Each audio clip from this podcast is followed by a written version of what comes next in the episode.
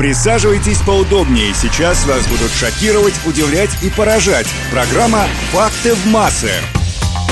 Всем привет! Парашютный спорт – один из самых захватывающих видов спорта. Ничто не сравнится с ощущением волнения и всплеском адреналина, который вы получаете, когда парите на воздушной подушке и управляете парашютом. Однако парашютный спорт всегда сопровождает огромное количество мифов и заблуждений, которые останавливают миллионы людей от возможности пережить этот волнительный опыт.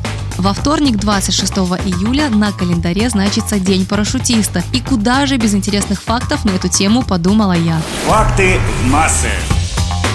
В культовых боевиках 90-х нас всех обманули. Прыгать с парашютом и одновременно разговаривать совершенно, категорически невозможно, как бы красиво это не выглядело в киношных сценах. 3000 метров. Прежде чем откроется парашют, человек преодолевает всего за одну минуту. Но эти 60 секунд кажутся самыми долгими в жизни. Это проверено. Так говорят профессионалы. Появление парашютов предсказал гений своего времени Леонардо да Винчи. Он удивительно точно описывал будущую конструкцию задолго до появления первых попыток летать. Он называл купол шатром из накрахмаленной ткани и предполагал, что 12 локтей в высоту и столько же в ширину позволят человеку прыгнуть с любой высоты и выжить. Американская ассоциация дельтапланеризма убедительно доказала, из всех экстремальных развлечений парашют самый безопасный.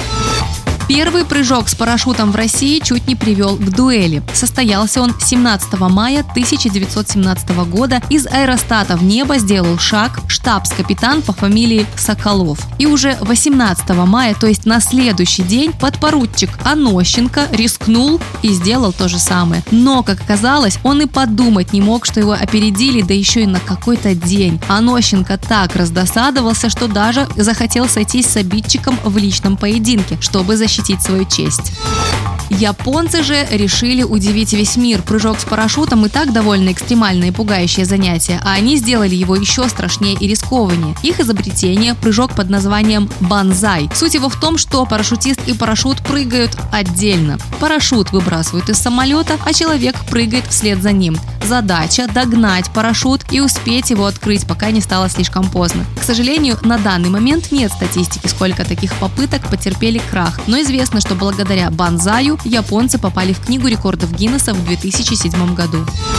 Пока на прыжок решаются молодые, смело прыгают люди в возрасте. Самым возрастным парашютистом справедливо признан Джордж Мойс. Свой 97-й день рождения мужчина отметил прыжком с высоты в 3000 метров.